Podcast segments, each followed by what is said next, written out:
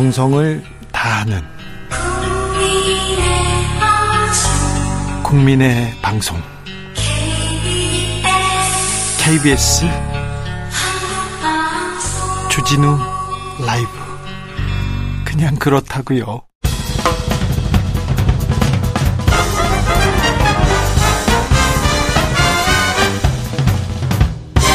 훅 인터뷰 더불어민주당이 대장동과 김건희 여사 관련 의혹에 대한 이른바 쌍특검을 패스트트랙에 태우는 방안을 추진하고 있는데요. 하지만 국회 내 캐스팅 보트를 쥐고 있는 정의당이 대장동 특검엔 공감하는 반면에 이 김건희 특검엔 부정적인 입장을 피력하면서 쌍특검 추진에 제동이 걸리는 분위기입니다. 정확한 정의당 입장 오늘 훅 인터뷰에서 알아봅니다. 정의당 원내대변인 유호정 의원 나오셨습니다. 안녕하십니까, 의원님? 네, 안녕하세요. 정의당 류호정입니다. 네, 반갑습니다. 아, 오늘 바로바로 바로 진행해 보도록 하겠습니다. 어, 대장동 특검 그리고 김건희 특검 어, 민주당의 쌍특검 추진에 대한 정의당의 입장은 뭡니까? 우선 뭐 저희가 민주당이 어떤 내용을 중심으로 판단하지는 않았고요. 네. 저희가 네. 이제 파악하고 있는 어 국민들의 생각, 상식 뭐 이런 걸 기준으로 이렇게 생각을 했, 토의를 했는데요. 명확하게 입장을 우선 밝히자면 화천대유 50억 클럽 특검은 바로 추진. 음. 그리고 김건희 특검은 검찰 수사 경과를 보고 판단하겠다인 네네. 거고요. 또 분명한 건 저희가 지금 김건희 특검을 패스트 트랙에 올려 지금 당장 2월 국회에서 통과시키는 것에 대해서는 대단히 좀 신중한 입장이다라는 것입니다. 그렇군요. 이 김건희 특검보다 또 이재명 대표 체포동의안 가결이 먼저 이루어져야 한다. 뭐 이런 보도도 지금 나왔거든요. 그와 관련해서 그 체포 동의안 가결 처리와 뭐 연계해서 어떤 입장이 있으신 건지 생각해 볼 여지가 있는 건지 예, 궁금하네요. 저희 당론인 것은 아니고요. 네. 당, 당내 여러 의견들 중 하나인 건데. 근데 그래도 이런 네. 의견이 네. 나온다는 건 뭔가 논의가 있었다는 건 아닌가요? 뭐 논의라기보다는 현재 그 비공개로만 회의가 이루어지는 게 아니라 공개된 곳에서 감론을박이 이루어지기 때문에 그렇군요. 이제 여러 의견이 있다는 걸로 봐주시면 될 것 같고 네. 이 이제 원문 이, 이 주장의 이제 내용을 조금 더 풀어서 설명을 해드리자면. 음. 민주당의 입장에 순서가 있어야 한다는 의미거든요. 아, 순서가 있어요. 네. 민주당이 음. 어, 김건희 특검을 패스트 트랙에 올리고자 한다면 이재명 대표 체포 동의안에 대한 입장부터 분명히 하라는 얘기다. 뭐 이렇게 저는 이해했고요. 네. 특히 이제 국회의원 불체포 특검 같은 경우에는 이재명 대통령 후보 공약이었고 또 당론이기도 했잖아요, 민주당의. 음. 그래서 김건희 특검을 법사위가 아니라 국회의원 3분의 2씩이나 되는 이 동의를 받아서 패스트 트랙으로 통과시키는 초강수를 두려면 어 이렇게 두게 되면 국민은 이재명 대표의 어떤 체포 동의안에 대한 맞대응으로 네. 인식할 거다. 입장 없이 하면은 진정성에 그렇군요. 대해서 의심을 받을 수 있다. 뭐 이런 네. 취지로 봐주시면 되겠습니다. 그런데 이제 일각에서 예를 들어 시대 전환의 그 조정훈 의원 같은 경우에는요. 그 이재명 대표가 사퇴하면 특검을 동의하겠다. 뭐 이런 입장을 밝히기도 했는데 정의당 같은 경우도 아까 이제 여러 논의들이 뭐 이렇게 있으니까요. 뭐 선결 그 조건 같은 것이 뭐또 따로 있, 있는지 그것도 궁금해요. 사실 그 저희는 건건이 파, 판단을 하면 된다고 생각하거든요. 음. 그냥 이 건건마다 국민들이 바라보는 그 시각과 기준이 있고 사실은 이제 우리 사회가 함께 살아가면서 갖게 되는 그 상식에 대한 기준이잖아요. 네. 그런데 뭐 연결을 해가지고 뭐 어디는 봐주고 어디는 봐주지 않고 이렇게 하면 저는 오히려 그게 정치에 대한 신뢰를 잃게 한다고 생각을 하고 있고요. 그래서 우선 김건희 특검 같은 경우에는 검찰의 수사를 조금 더 촉구하면서 어 국민들의 공감대를 또 이렇게 형성하는 시간들이 좀 필요하다 그렇게 생각하고 있습니다. 그렇군요. 네. 그 오늘 이제 그 정의당의 입장을 또 이렇게 하나하나 이제 물어보는 자리이기 때문에 제가 그 여쭤보겠습니다. 그 민주당 아까 뭐 박성준 의원도 나왔는데 그뭐 정의당 또 입장이 좀 많이 바뀌었을 거다 뭐 이런 이야기도 하셨어요. 근데 불체포 특권을 뭐 내려놔야 한다는 그 취지는 민주당도 공감을 하는 것 같은데 그 이재명 대표의 경우에는 지금 뭐 압수수색도 다 받았고 또 이미 소환 조사에 다 응했고 그 수사도 다 끝나서 이제 재판 단계만 남았는데 이게 이제 들어주게 되면 뭐 그야말로 그 검찰을 체포 동의안에 뭐 손을 들어주는 거 아니냐 뭐 이런 의견도 있어요. 이래서 이게 무슨 방탄이냐 뭐 이런 얘기가 있거든요. 그런 문제에 대해서는 어떻게 바라보십니까? 과거에는 이런 게 있었죠. 어떤 정치인이 음. 검찰 수사에 불려 나가고 뭐 보통 말하는 그 포토 라인에 서게 되면 그 자체로 뭐 정치 생명이 끊긴다 그렇게 생각하는 네. 때가 있었는데 지금은 저는 아니라고 생각하거든요. 음. 오히려 이재명 대표가 당당하게 그 수사에 임하는 모습에 잘했다라고 생각하는 국민이 더 많을 거라고 보고요. 일반 국민과는 다르게 이 국회의원들에게 이런 특권이 있어야 할 이유를 일반 시, 민 일반이 그 납득할 수 있는 시대는 좀 끝나지 않았나 음. 그런 생각이 듭니다. 그래서 이런 검찰의 체포 동의안이 무리한지 아닌지는 그 헌법 기관인 국회의원이 양심에 따라 좀 판단하면 될 일이다. 네. 그렇게 보고요. 저는 그, 이, 전에 그 이재명 대표가 본인이 했던 공약대로 불체포 특권을 포기하겠다라고 하면 오히려 국민의 신뢰를 더 많이 받을 수 있지 않을까라고도 보고, 어, 정의당이 또 그렇게 기존의 어떤 원칙을 좀 선회해야 할 이유까지는 없다. 네. 그렇게 생각합니다. 그러니까 원칙대로 공약대로 지키면 된다라는 게 이제 정의당의 입장이다. 이렇게 정리할 수 있을 것 같습니다. 일단 그 대장동 특검과 관련해서 조금 더 이제 짚어봐야 될 것 같은데요. 민주당과 이제 이 대장동 특검과 관련해서도 겹치는 부분도 있다. 대장동 특검을 일단 하자라는 부분에 있어도 음, 뭐 동의하는 것 같은데 디테일한 부분에 있어서는 조금 차이가 있는 것 같습니다. 이 민주당과 그 다른 목소리를 내는 것 중에 하나가 이제 50억 클럽과 관련해서 한정해서 이 특검을 하자라는 게 정의당 입장인 거죠. 네, 이게 좀 설명을 해드리자면 네. 정의당의 50억 클럽과 민주당의 대장동 특검은 어, 수사대장과 그리고 또 특별검사 임명 절차가 다르거든요. 네네. 네. 정확하게는 화천대유와 성남의 뜰 50억 클럽 의혹 음. 그리고 그 사건 관련자의 불법 행위 또 그리고 그 사건 사업자금 관련 불법 행위 네. 그리고 그 수사 과정에서 인지된 모든 사건이 이제 저희가 대상으로 하고 있습니다. 네. 그 이제 그 그 50억 클럽에 관해서 한정돼서 이제 이렇게 조사를 하는 건데 그 사실 이제 이런 부분을 이야기하면 민주당에서는 야, 이 대장동 특검인데 이게 시작부터 지금 짚고 넘어가야 되는 거 아니냐. 그 부산저축은행 불법 대출 이거 봐주기부터 시작해서 그 그때 그 당시 주인 검사였던 윤석열 대통령과 박영수 특검 관계까지 이게 이제 다 시작부터 조사가 돼야지 진정한 의미의 대장동 특검이라고 할 수 있지 않나. 그래야지 진실을 조금 한 발짝 더 다가갈 수 있다. 이런 입장인 것 같은데 그 이게 아까 이제 그렇게 좀 다르다라고 하는 이 입장의 차이가 음. 벌어지는 이유는 뭘까요? 저희는 이게 순서상 이걸 먼저 하게 되면 오히려 부작용이 크지 않을까 하는 걱정도 아, 하는 거거든요. 크다. 네. 그리고 또 엄밀히 따지면 뭐 50억 클럽만 한정을 뭐 무조건 한정하자라는 것도 아니에요. 무슨 말이냐면 일단 수사 대상을 단순하고 명확하게 해놓고 특검이 수사 과정에서 인지하는 모든 범죄 행위를 수사하자라는 거고요. 민주당이 안대로 하면 부산저축은행을 이제 먼저 수사하게 되겠죠. 그러면 정쟁부터 일단은 시작을 하는 거잖아요.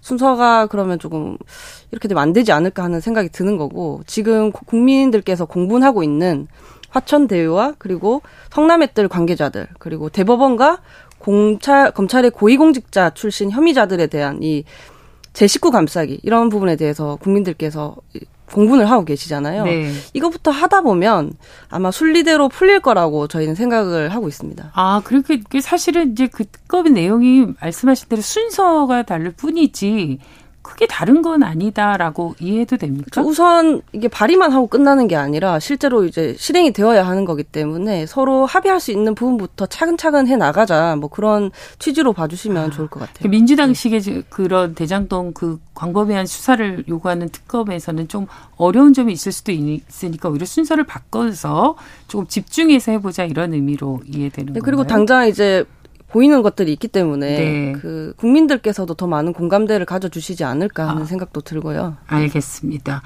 지금 그 특검 후보도 그 비교섭단체 3당, 그러니까 정의당, 기본소득당, 시대 전환 이렇게 그 세 당이 합의해서 추천하겠다.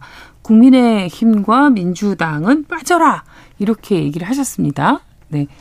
뭐 어찌 보면 좀 당연한 주장인데요. 지금 이제 민주당은 이재명 대표 그리고 국민의힘은 뭐 곽상도 의원 등 좀 두 당의 인사들이 네. 연루되어 있거나 연결되어 있는 경우가 있거든요. 그래서 사건을 좀 분명히 수사하려면 그리고 국민들께서 보시기에 뭐 공정성, 중립성이 충분히 있다라고 이렇게 봐주시려면 두 당에서 좀 자유로운 인사가 추천되는 게 어, 훨씬 더 상식적이지 않은가 네. 생각합니다. 근데 국민의힘과 민주당이 이렇게 응할까요? 사실? 우선 두 당이 공히 50억 음. 클럽에 대해서 뭐 잘못되었다, 수사가 필요하다라고 뭐 과거의 메시지들을 훑어보면 말을 하고 있는 상황이고요. 네. 그것에 대해서 국민적 상식으로 혹은 또 많은 공감대를 사면서 이 일을 진행하고자 하는 것이 진심이라면 이런 이렇게 중립성을 확보하는 일에도 조금 더 협조를 해야 하지 않을까 네, 봅니다. 네, 알겠습니다. 어, 김건희 특검 관련해서 지금 이제 아까 이야기하신 대로 검찰 수사가 먼저다 이렇게 이제 말씀을 하셨는데요. 지난 금요일 날 이제 권오수 전 회장을 비롯해서 도이치 모터스 주가 조작 사건 관련자에 대한 1심 그 법원 판결이 이제 나왔지 않습니까?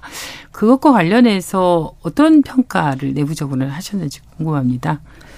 이건 이제 총체적 검찰의 무능이죠. 당연한 음. 게 2020년 10월 당시에 추미애 법무부 장관이 윤석열 겸, 검찰총장에게 수사 지휘를 한 뒤에 이게 본격화되기 시작했잖아요. 네. 근데 그 이후 상황이 문재인 정부와 윤석열 그 총장의 한판 승부부터 시작해서 그 윤석열 총장이 제1야당의 어떤 대권 후보가 되고 당선까지 되는 이 역동적인 정치 상황 아래서 수사를 한 거잖아요.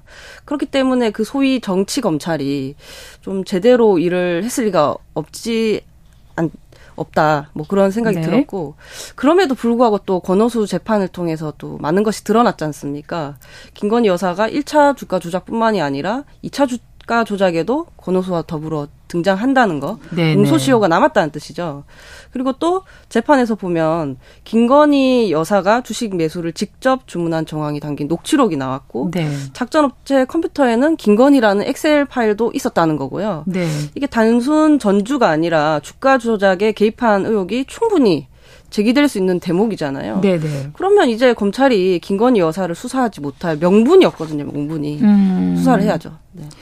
아 오히려 이제 그 판결문에 언급되었듯이 이런 것 그 김건희 여사가 관련돼 있다라는 것이 나왔으므로 검찰이 이제 오히려 수사를 할 명분이 생겼다 이렇게 정리를 해주셨는데 김건희 여사 계좌를 그 활용해서 이제 주가 조작에 가담한 그게 아니다라는 입장을 오늘 이제 대통령실에서도 이런 식으로 내놓고 있거든요.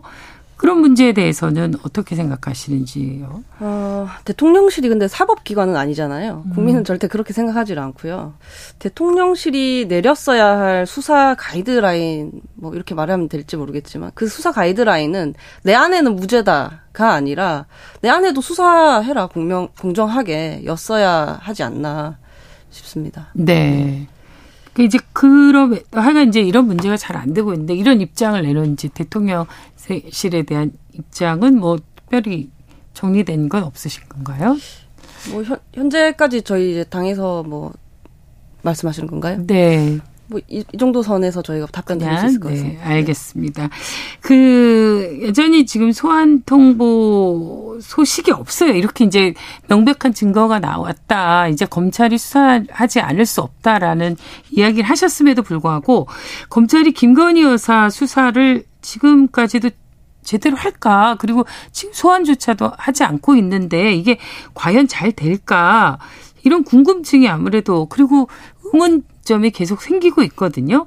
이런 식으로 계속해서 이제 해야 됨에도 불구하고 소환 조사가 안 되게 되면 어떻게 특검 해야 되는 거 아닐까요? 어떻습니까?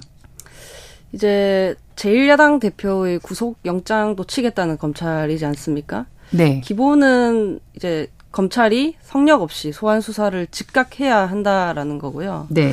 검찰이 김건희 여사에 대해서 소환 없이 무혐의 처분을 하겠다는 입장을 공식적으로 밝히거나 뭐 소환도 없고 무혐의 처분도 없이 시간만 이렇게 지연시키는 뭐 이런 부실한 수사를 계속 이어간다면 그때는 또 정의당에서 저희가 이제 연석 회의라는 것이 있습니다. 뭐 이런 네. 네, 회의를 또 통해서 다시 한번 판단을 해야 하지 않을까 싶습니다. 네. 다시 한번 이제 그 부분에 대해서 좀 판단을 해보시겠다라는 이야기를. 네, 우선은 네, 성령 없는 소환 수사를 현재는 네, 촉구하고 있습니다. 네. 하여간 이제 그럼에도 불구하고 안 되면 이제 내부적으로 다시 입장을 좀 바꿔보시겠다라는 건데 이게 정의당이 김건희 여사 특검에 이렇게 신중한 입장을 견지하는 그 이유는 무엇일까 굉장히 궁금해 하시는 분들도 있고 과거 정의당에 대한 어떤 민주당 이중대 프레임이 그리고 그 그걸 탈피하려고 하는 어떤 그 노력에서 비롯된 건 아닌가 이런 시각들도 있는데 그 문제에 대해서 어떻게 생각하세요? 우선 뭐 이런 부분을 염두에 둔 적은 없어요. 저희가 뭐 의원총회라든지 아까 얘기했던 뭐 연석회의, 대표단 의원단 연석회의에서도 이런 뭐 이중대 용어를 뭐 쓰지는 않았었고요. 개인적으로는 아 개인적으로 네, 개인적으로는 네. 어 민주당과 당대 당으로 이런 일들에서 함께해서 좋았던 기억이 없기 때문에 민주당 때문에 반대한다거나 민주당 따라서 찬성한다거나 하는 걸 저는 상상을 할 수가 없습니다. 아. 그리고 또한 어, 지금 법무부 장관 등이 비롯해서 검찰은 굉장히 뭐 공정하게 수사를 하고 있다. 뭐 이런 식의 말을 굉장히 자신만만하게 하고 있는데요. 그렇기 때문에 오히려 더 소환 수사를 도대체 왜 하지 않느냐 하고 압박을 더 해야 하지 않는가라는 생각도 합니다. 그렇군요. 그 민주당하고 같이 해서 한 번도 좋은 결과를 얻어본 적이 없기 때문에 저의 기억은 이제 뭐 조국 사태 뭐 그다음에 네. 의원이 되고 나서는 뭐 공수처 검수완박 뭐 이런 일들이 일들로 인해서 고생을 그렇, 많이 했죠. 네. 그렇군요. 제가 좀 비염 때문에 죄송합니다. 알겠습니다. 아, 네. 괜찮습니다. 열심히 또 일하시느라고 또 그러니까요. 네. 그, 뭐, 저는 이제 여러 관련해서 이제 사람들의 의견들이 다양하니까요. 그런 이제 한 번도 민주당 거 관련해서 이중대라는 이런 프레임과 관련해서 정의당 내에서는 논의한 적도 없고 그런 생각도 없고 그리고 뭐 이런 이야기를 해주셨는데 또 이제 이 지금 어이 체포동의안과 관련해서 이 특검과 관련해서 일각에서는 노란봉투법 처리를 위한 어떤 협상 조건으로 또 선거 구 개편을 위한 어떤 협상 조건으로 좀 사용하는 것 아니냐 이런 해석도 나오고 있는데 이런 거에 대해서는 어떤 입장을 갖고 계세요? 뭐 저희 중대재해기업처벌법 할 때도 또한 뭐 이런 이야기들이 있었죠. 그때 아마 네네. 공수처가 관련이 있었던 것 같아요. 근데 정의당이 선거에서 패하고 어, 저희들이 평가할 때 이런 식의 협상이 당의 선명성을 오히려 잃게 했다. 원칙을 원칙마저 저버렸을 때 시민들이 정의당을 지지해 줄 이유가 없어졌다. 뭐 그런 지적이 많이 나왔거든요. 네. 다시는 좀 실패를 반복하지 않겠다라고 다짐을 하고 있고요. 노란 봉투법 같은 경우에는 이해 당사자분들이랑 끊임없이 좀 협상을 하고 있고요. 그래서 곧 성과가 있을 것으로 알고 있습니다.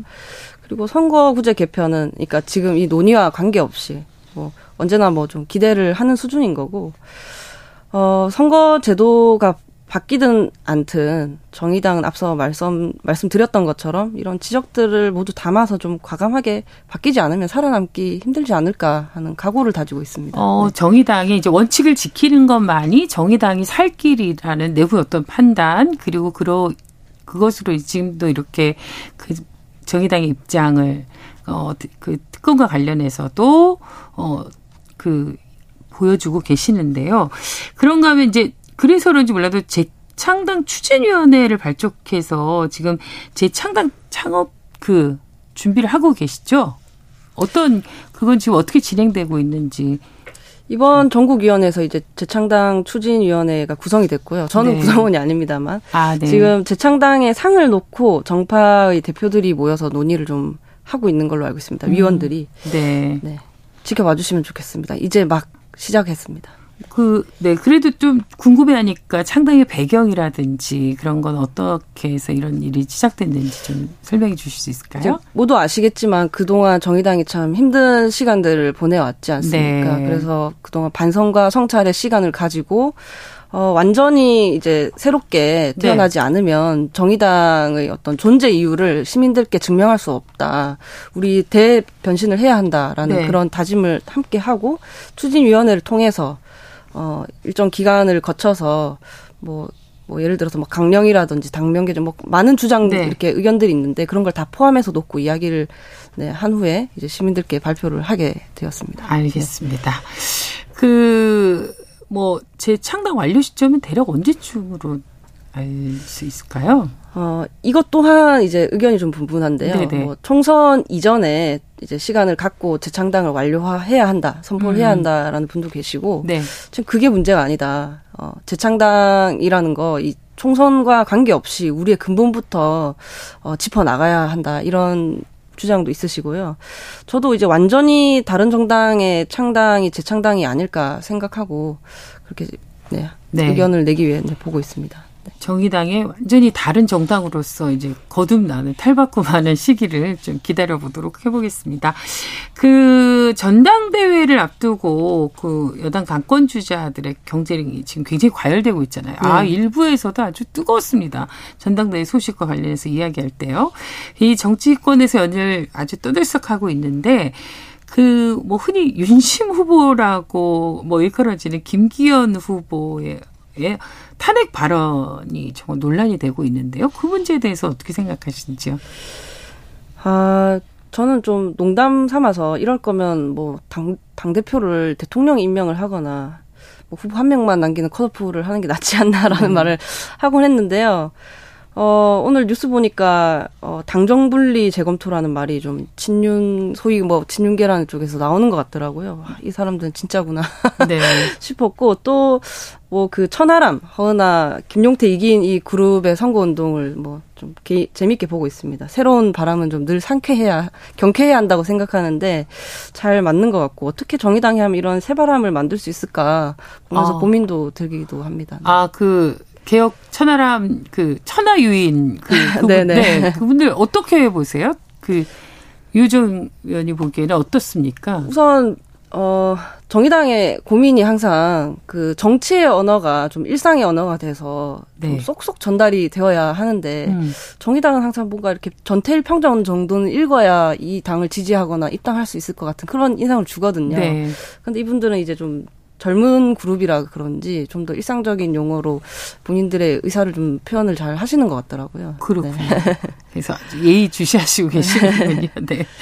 아, 최고위원을 출마 뭐 관련해서 이제 국민의힘 전당대회 관련한 이제 이야기를 조금 더 해보면요. 태용호 의원이 제주 4.3 사건 관련해서 지금 이제 망언을 그 쏟아냈다. 이래서 논란이 커지고 있는데요. 그 김일성의 지시에 의한 촉발이었다. 뭐 이런 얘기죠. 이거에 대해서 어떻게 생각하세요? 다급하신 것 같아요. 최고위원은 하고 싶은데 음. 지지하는 사람이 없으니까 다급하신 게 아닌가 싶은데 이렇게 좀 세상 모든 아픔을 쿡쿡 쑤셔야 직성이 풀리는 것 같은 태도로 어, 행하시면 행동하시면 안 되지 않을까 싶거든요. 뭐 다들 아시겠지만 이, 이건 이제 법적으로도 정의가 끝난 그렇죠. 사안이잖아요. 네. 뭐좀 짧게 얘기하자면 그 4월 1948년 4월 3일에 그 사태를 포함해서 일정 기간 동안 제주에서 발생한 무력 충돌과 진압 과정에서 네. 주민들이 희생된 음. 사건이잖아요. 그런데 이걸 이런 식으로 이야기를 하시면 그렇죠. 그럼에도 불구하고 이제 태영 의원은 북한 대학생 시절부터 이제 그 사삼 사건을 유발한 장본인 김일성이라고 배웠다. 지금도 그렇게 생각한다라고 얘기를 하고 있거든요. 그 부분에 대해서는 어떻게 생각하세요? 아, 누구한테 배웠냐? 네. 아니, 네. 여기서 배운 건 지금 21세기라는 걸 아셔야죠. 이제 법안을 네. 좀 법안이라든지 좀 영수 컨텐츠를 좀 다시 보고 배우셔야겠는데요. 알겠습니다. 업데이트가 네. 필요하신 분이네. 네. 네. 네, 아주 솔직한 네. 인터뷰를 해주셨습니다. 지금까지 정의당 원내대변인 유정 의원과 함께했습니다. 네. 오늘 조우씨 출가하셨습니까? 인터뷰는? 네, 오랜만에 불러주셔서 감사합니다. 네, 알겠습니다. 네. 자주 뵙겠습니다. 고맙습니다. 네, 감사합니다. 아, 실시간 교통정보 알아보고 오겠습니다. 교통정보센터 김한나 씨.